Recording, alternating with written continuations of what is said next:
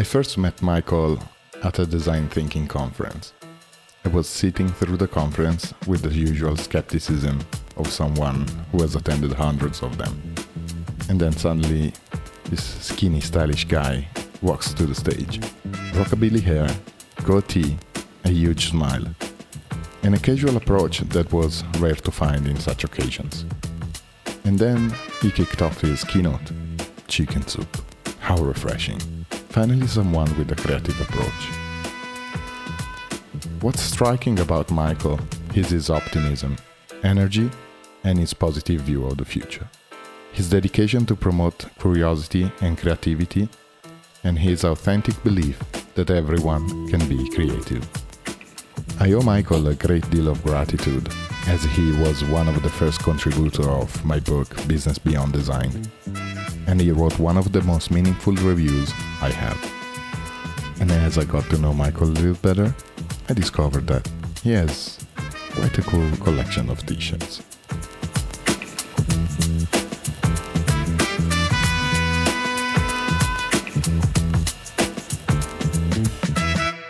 My name is Gianluca Cinquepalmi. You're listening to GLC Live, my podcast dedicated to business design. I'm an educator, design entrepreneur, and best-selling author. In this show, I challenge designers, creatives, and entrepreneurs to unravel the complexities between business and design.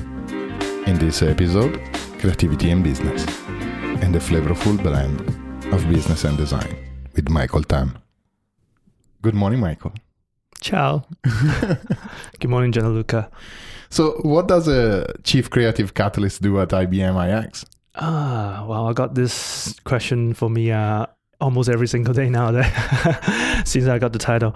Um, so basically, uh, I'm part of uh, IBM iX, um, which is the business design consulting arm of IBM, and um, we help uh, client transform their business. And my role is to put uh, the user at the center of everything that a business should consider. Um, put design as the main element to help elevate the business, uh, the client's business, and um, hopefully, with the power of design, we help them to find a new way out, find a new future. In the sense that now everyone is looking for big break.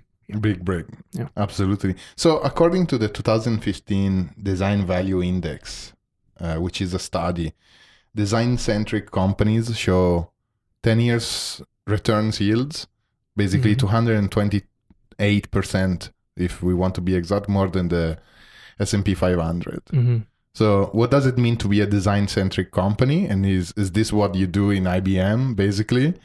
And so, what is the first step for a company to become a design centric company? Well, first of all, I think I think it's great that now we actually have an index to to measure the impact of design.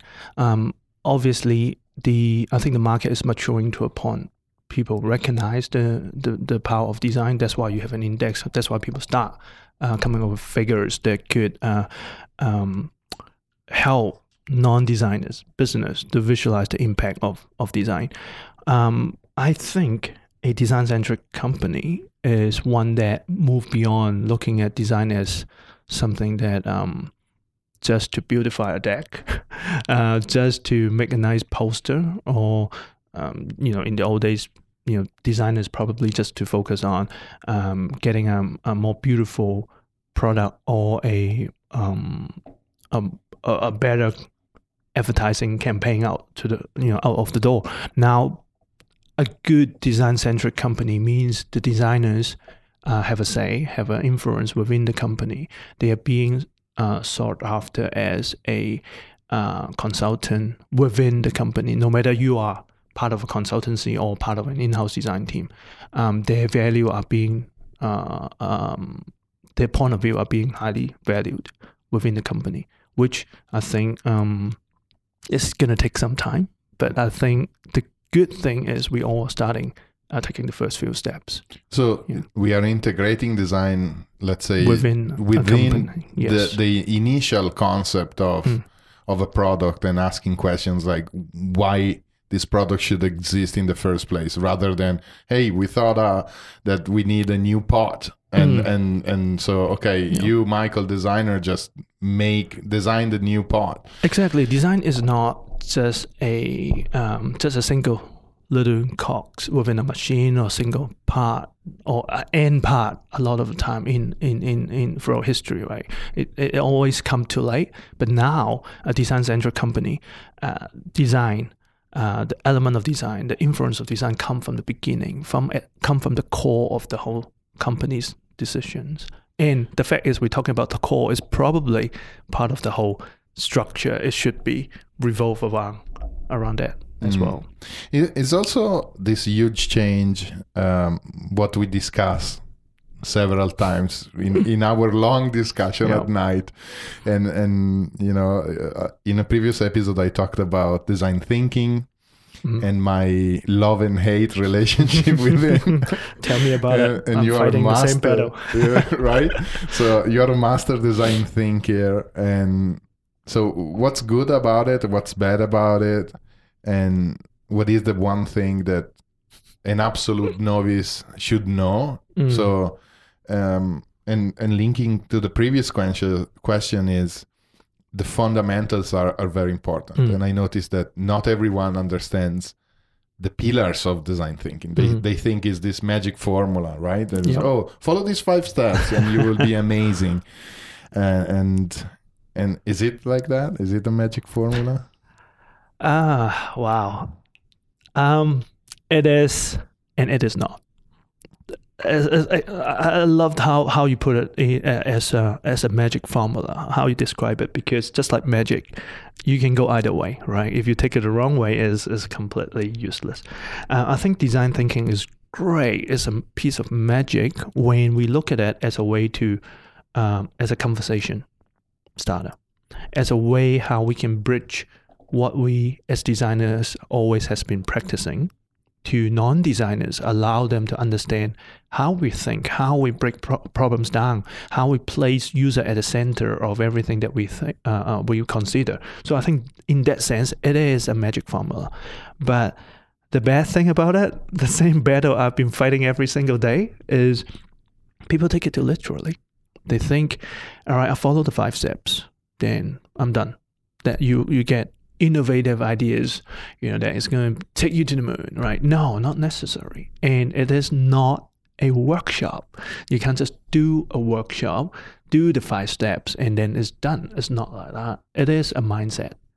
It is, at the end of the day, you, you try to understand where the problem is, why the problem exists with the user. And that is the magic of design thinking. Yeah, I, yeah. I, I had this discussion, and one of my one of the controversies that I found out was it is represented as a, as a linear process, mm-hmm. and is not. It's a not reiterative process, which was much more complicated. But this is the original version of it, mm-hmm. that the one that was written by David Kelley and Tim yep. Brown in in um, HBR was a reiterative process. Mm. It was a circular process, which is much harder to make people wrap their head around it. It is. And so they simplify it, but in, in a way they oversimplify it. Was like, oh, okay, let's make it the five step. Well, which is what, uh, uh why at IBM we also try to find our ways to uh, take it to the next level um, which is why we have enterprise design thinking. We our approach slightly different. We turn it into a loop as a symbol, as a kind of a cornerstone of that mindset. Allow help, hopefully help people to visualize it is not just the five steps. You you got to keep on going. You got to come back to the beginning of it. You got to observe about the user again and iterate again. So. Uh, well, that we, we we've been trying to measure the impact of it as well, and uh, seems like we're going on the right track. You know, delivering two times quicker in terms of uh, uh, uh results, in um, 300% of ROI in terms of um, right. the impact of, of enterprise design thinking. So I don't know, is that going to be the end or be all sort of solution? I don't think so. Just like everything is a prototype. So I think we are also still finding a lot of challenge to to um, getting people to exercise design thinking in the right way. And I think IBM is a great example mm. of how a, a, company that started by basically selling machines, mm. no, uh, IBM, right? Yes. So, which is right in the right name. right. yeah. So for the people that doesn't know, don't know what's IBM stands for. Uh, International Business Machine. Exactly. So And now we can't blame people for thinking we're selling machines. which is great. And Yeah. and then through the years, IBM transformed itself and it became truly a consultant. And Mm. they understood that yes, selling the machine was an important component, but then they they morphed. Mm. And and this is the essence of of creativity in business, right? Yes. So Yes. you are a great uh, evangelist, and um, I I always say that creativity comes from constraints, and Mhm. probably like a huge corporation like IBM faced this. Like, okay, now we are producing these products, but we really need to change, Mhm. and and to that scale, change is super scary. Yes. People, people are scared of change, right? It's in our human nature. And I think it's important that we mind them that um, embracing that change is part of creativity. And that's why I always believe, um, you know, everyone can be creative, but you need to take a step at it, right? And and you need to take that first step, take that leap of faith, and that is the hardest thing to do to instill that, um, I guess, that comfort uh, for people to take that leap. And I take I take that as part of my job as a creative catalyst to help people to open their mind a little bit on that. So you remember that when I asked you a, a long time ago, and I asked you to write this review, you told me something that really struck a chord. I don't know if Mhm. you remember. We were, and you you told me you need to find your signature sentence, Oh yes. You remember? Yes. Yes. and, yes, and I yes. found it. Okay. So uh, I always say, business historically is implemented and design is discovered. Oh, So- that's nice. Yeah, and yeah. and I think this links to to what we were saying. Mm. Like you need to take that approach of discovery, no? Yes. Because it's the hard part is when you implement something, you know, when you implement a business, it means that the puzzle pieces are known. Mhm. While when you are discovering something, the path and the result is unknown, Mm. and that's scary. No, and, and but it's okay. So w- when I was consulting uh, and and doing the same job and trying to to convince CEO to take this leap of faith, I said, "Do you want to be an explorer? Do you want to be a discoverer?" Right? Mhm. And and I think that that's very uh, interesting because it, it it it pinches a little bit of an ego that everybody was like, ah, I do want to be, you know, Mm. and a discoverer or or this navigating these new ways uh, and I, I, I- I think it's funny how, how we when we position discovery as if as something that we looking outwards, right? People think about results and they try to say, all right, let you take a leap of faith. You become a uh, explorer, looking outwards, look finding solutions. But a lot of the time for business, especially in business design, um, the, the, that discovery comes inwards. You gotta look back into why are you doing this? You know, wh- what's driving you? What's the cause of the business? Then that's where the authentic creativity comes out. And then you find new solutions because you find new ways to represent your brand, your business. And then, like you said, then your business revolve around that and you start executing it, start delivering it. And maybe that's one way to go, you know, Yeah. give people comfort that you, that you don't need to start looking out to that, Outwards. that the unknown territory is, is in inside, is inwards. but sometimes the in the inner It's side even is, is even harder. You know, It is if, true. You, if you ask anyone, it's like, oh, tell me about your true inner secret and see how that plays out. It is true. It is true. It's hard. It's, it's- discovery is always hard. It's always So, always hard. I, I think you might have a framework for uh, helping us to find that. Sometimes it's chicken soup. okay. How's business and creativity related to chicken soup? Um, I'm so glad. First of all, you remember that uh, conversation, that it. presentation. I Um, it. it's probably one of my best one. I have to say. I, I still come across people who who, who remember that that uh, presentation and ask me about this chicken soup. I think I use the chicken soup analogy is um, similar to what I just said about looking inwards. Is is is um, you you know with a chi- chicken soup, it gives you that kind of sense of calm, sense of uh, uh, mindfulness, and I think that's for designers is very important, especially for business designers because um, the business world we face, particularly for IBM, our clients, enterprise client, they there are so many noise all around them. You know what they should be doing, how the market trend is going, what everyone else is doing. All this kind of noise block them from looking inwards and you know finding what they should truly stand for. So I think um, having that chicken soup, finding that own mindfulness, trying to block out all the noise, and then really assess and prioritize what the business need, what is the real challenge that they're facing, and what they really should be focused on is the chicken soup for business. So that's where it all sort of came from. Of although came from more of a personal sort of uh, approach. That's that's yeah. awesome. So I would like our audience to take a break, go on the website glc.live if you will, and download the template of this small exercise about creative thinking and inward thinking that is called I called it the time machine. Mhm. So maybe we can have a small pause on this discussion, download the framework, and then come back and we will do this small exercise with Michael.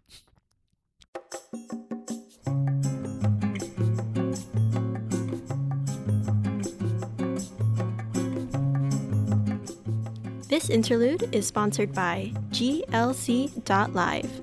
Please visit GLC.live. That's GLC.live. Or Golf Lima, Charlie Lima, India Victor Eco. Or good lies can live in valleys everywhere. Oh, and one more thing. Don't forget to download the worksheets for this episode. Bye.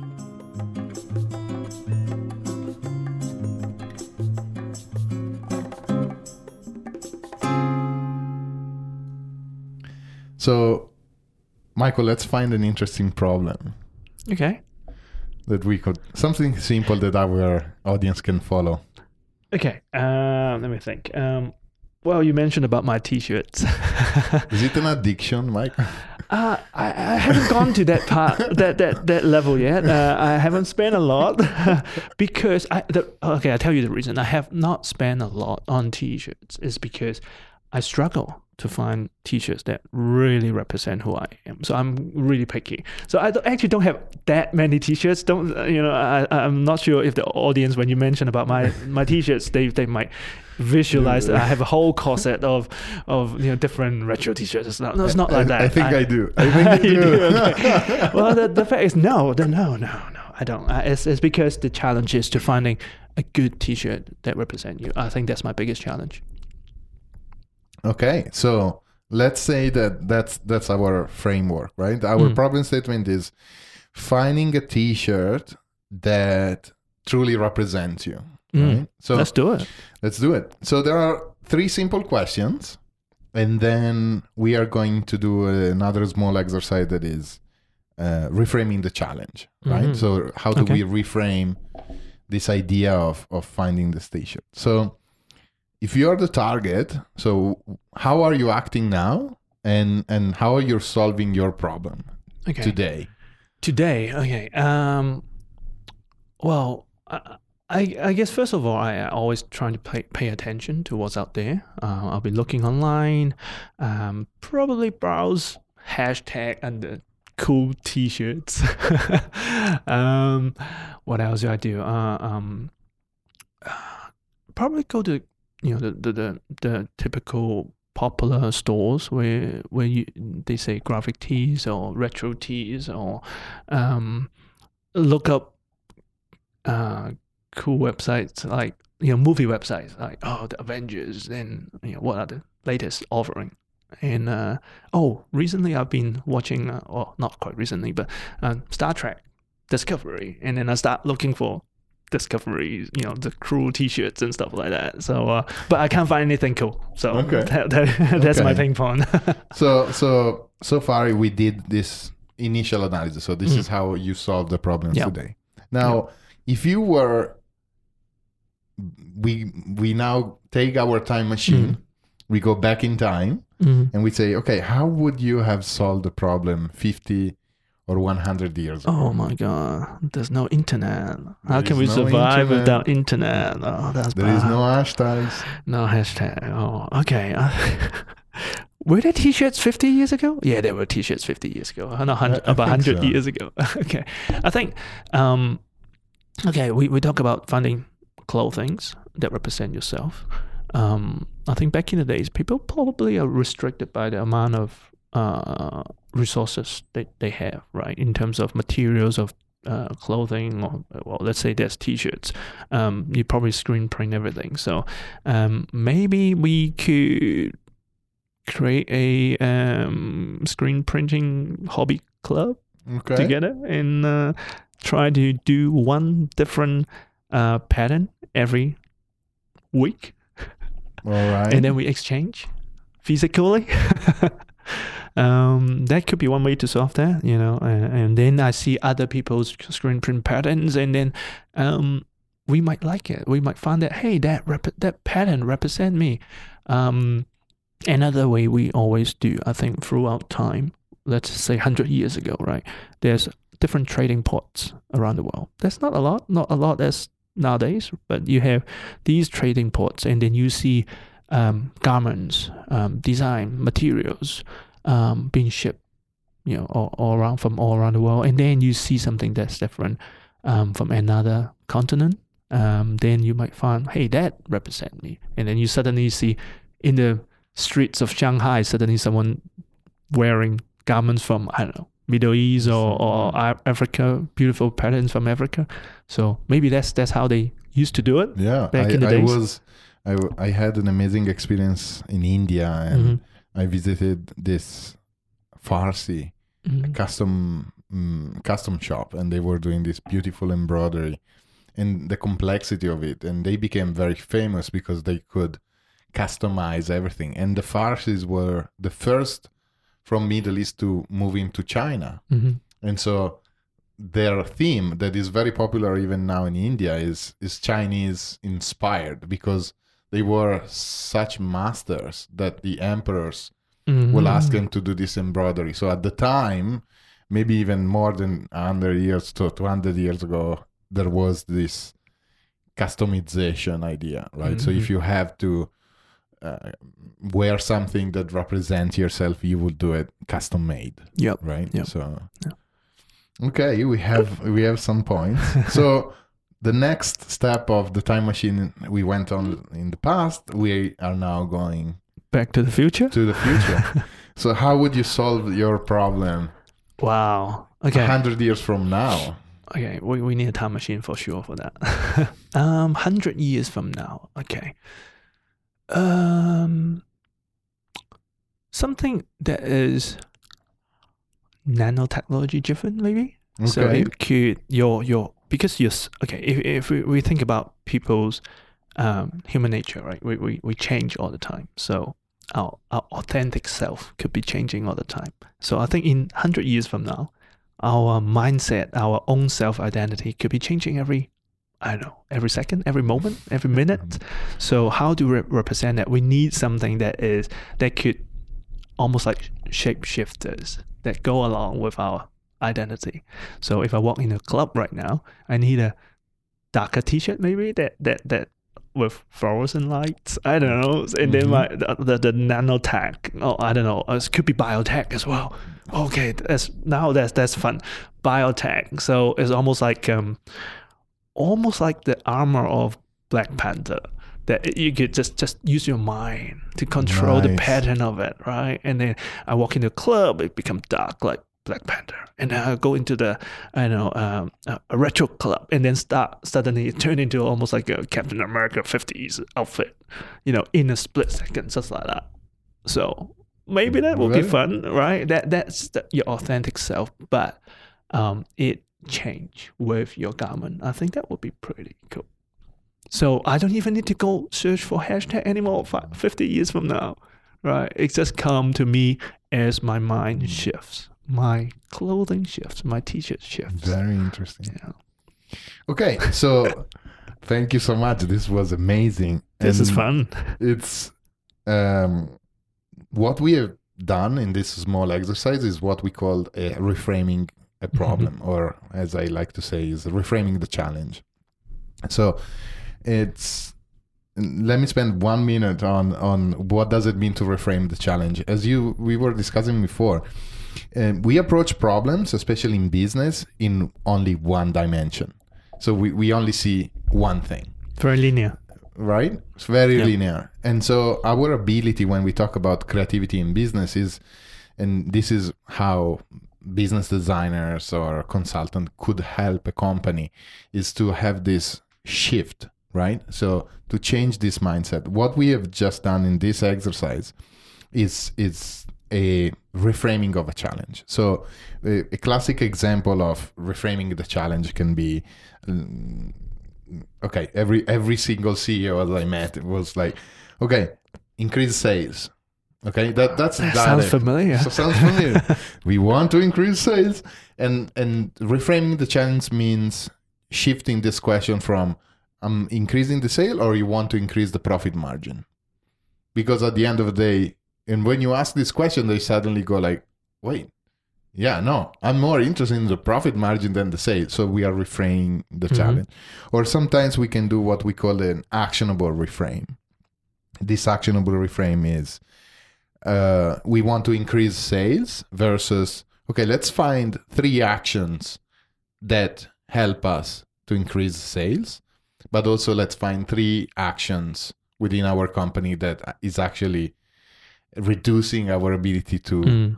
to, to generate sales you Yeah. know? and and is another way of reframing this this problem so wrapping up if we look at this very simple example just the approach of what we call the time machine we discovered what we discovered that you have one dimension of research which is basically you going outwards but when you start thinking about the past we figured out that maybe there is a sharing uh, economy that is, would be interesting. This customization part, Mhm. starting a group, Yeah. right? So We And used to have clubs. we used to have clubs. So yeah, hobby club. maybe today we can have that, right? If you if you start a movement and you say, "Hey guys, uh, by the way, I can hook you up with my friends." uh, T-shirt clubs. t-shirt clubs Let's do it. and uh, and then what you're saying here is also you know when we look at the future what you're saying changeable Mm. no customizable something that reflects your personality now we are not there yet but this shows what this shows a need for you they're saying okay i need to have a collection of t-shirts that in a different moment of Mhm. the day represents me in a different way. So, for example, if I had to, uh, in this example, let's say I'm I'm consulting you, right? Mhm. And and you are the T-shirt. You are trying to make this business. I would say, okay, why don't you do a package, right? You know, you only sell three T-shirts. It's nothing Mm. innovative, but then you can say morning, afternoon, and Yeah. night. So you only sell packages, and and you Yeah. you f- you can customize whatever you want, but this comes into this formula, Yeah. right? So now, what we achieved is with the simple problem. I don't find t-shirt, or I want to find t-shirts that represent myself. We Mm. have so many dimensions just by thinking about the problem in a new way. I, I think I think it's really beautiful that um, your time machine exercise, um, like you said, the reframing um, of the problem. You're looking at the problem from different perspective, and then you start to discover a lot more things. Right?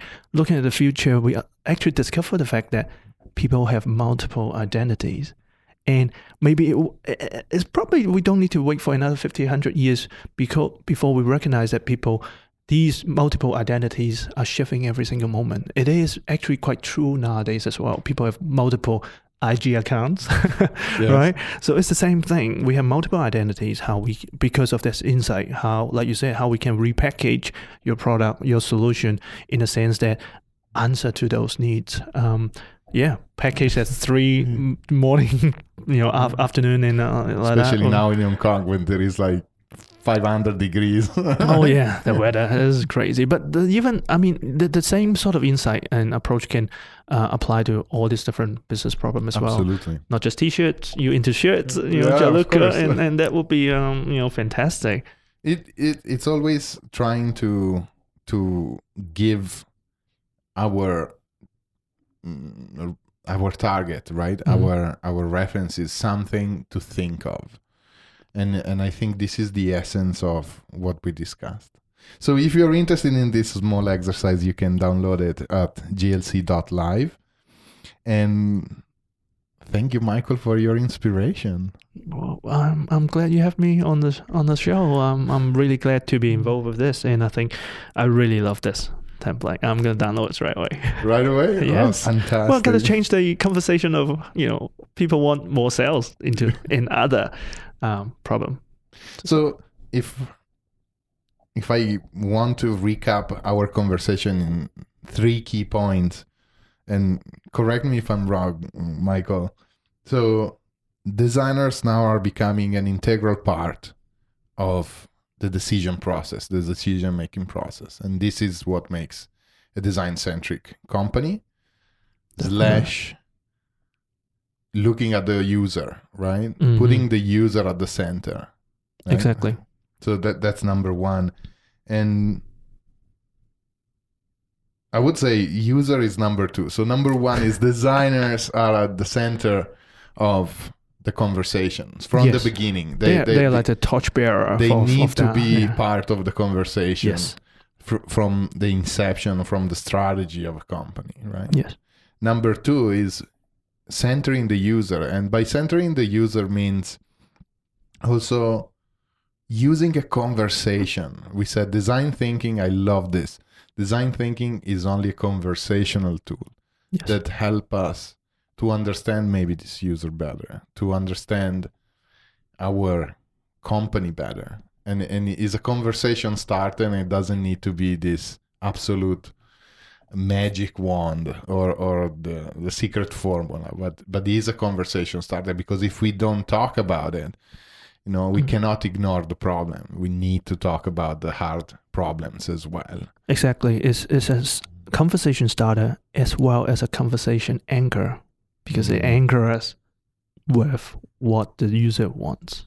Mm, So it's always and the last important, one that i that i loved was number three is design the business design is discovery. And this discovery needs to start from the inwards instead of outwards. So it's it's beautiful. I i i talk about this when i talk about trust in the book and i say that trust cannot be given to us. It needs to be earned but to do so we have to start by showing that we are trustworthy Mhm. so which is a, is is exactly what you managed to uh, to say in, in simple words which is starts from the inward what you can do for the Others, user yes. or, or the company instead of what the company should do against the competition Exactly. I think I think we wrapped it up really well. So Michael, if we want to find you, where should we find you? Oh well, you can definitely go on LinkedIn, look at Michael Tam, and well, there's probably only one Michael Tam with IBM iX, so uh, you can find me there. And I would love to uh, have more conversations with anyone who's interested in design, business design, design thinking, and I think it's important we have these conversations together, all of us together, because there's such a big market for us to educate um, the rest of the world. Absolutely. Thank you so much, Michael. And Thank you, Gianluca. I'm happy and uh, I hope you enjoy the show. I really love it. Thank you. GLC Live is produced by Gary Moran. Special thanks to Michael Tam and IBM iX. I'm Gianluca Cinquepalmi. If you enjoyed this podcast, please subscribe on Apple Podcast or wherever you listen to podcasts. For references and links, please visit glc.live.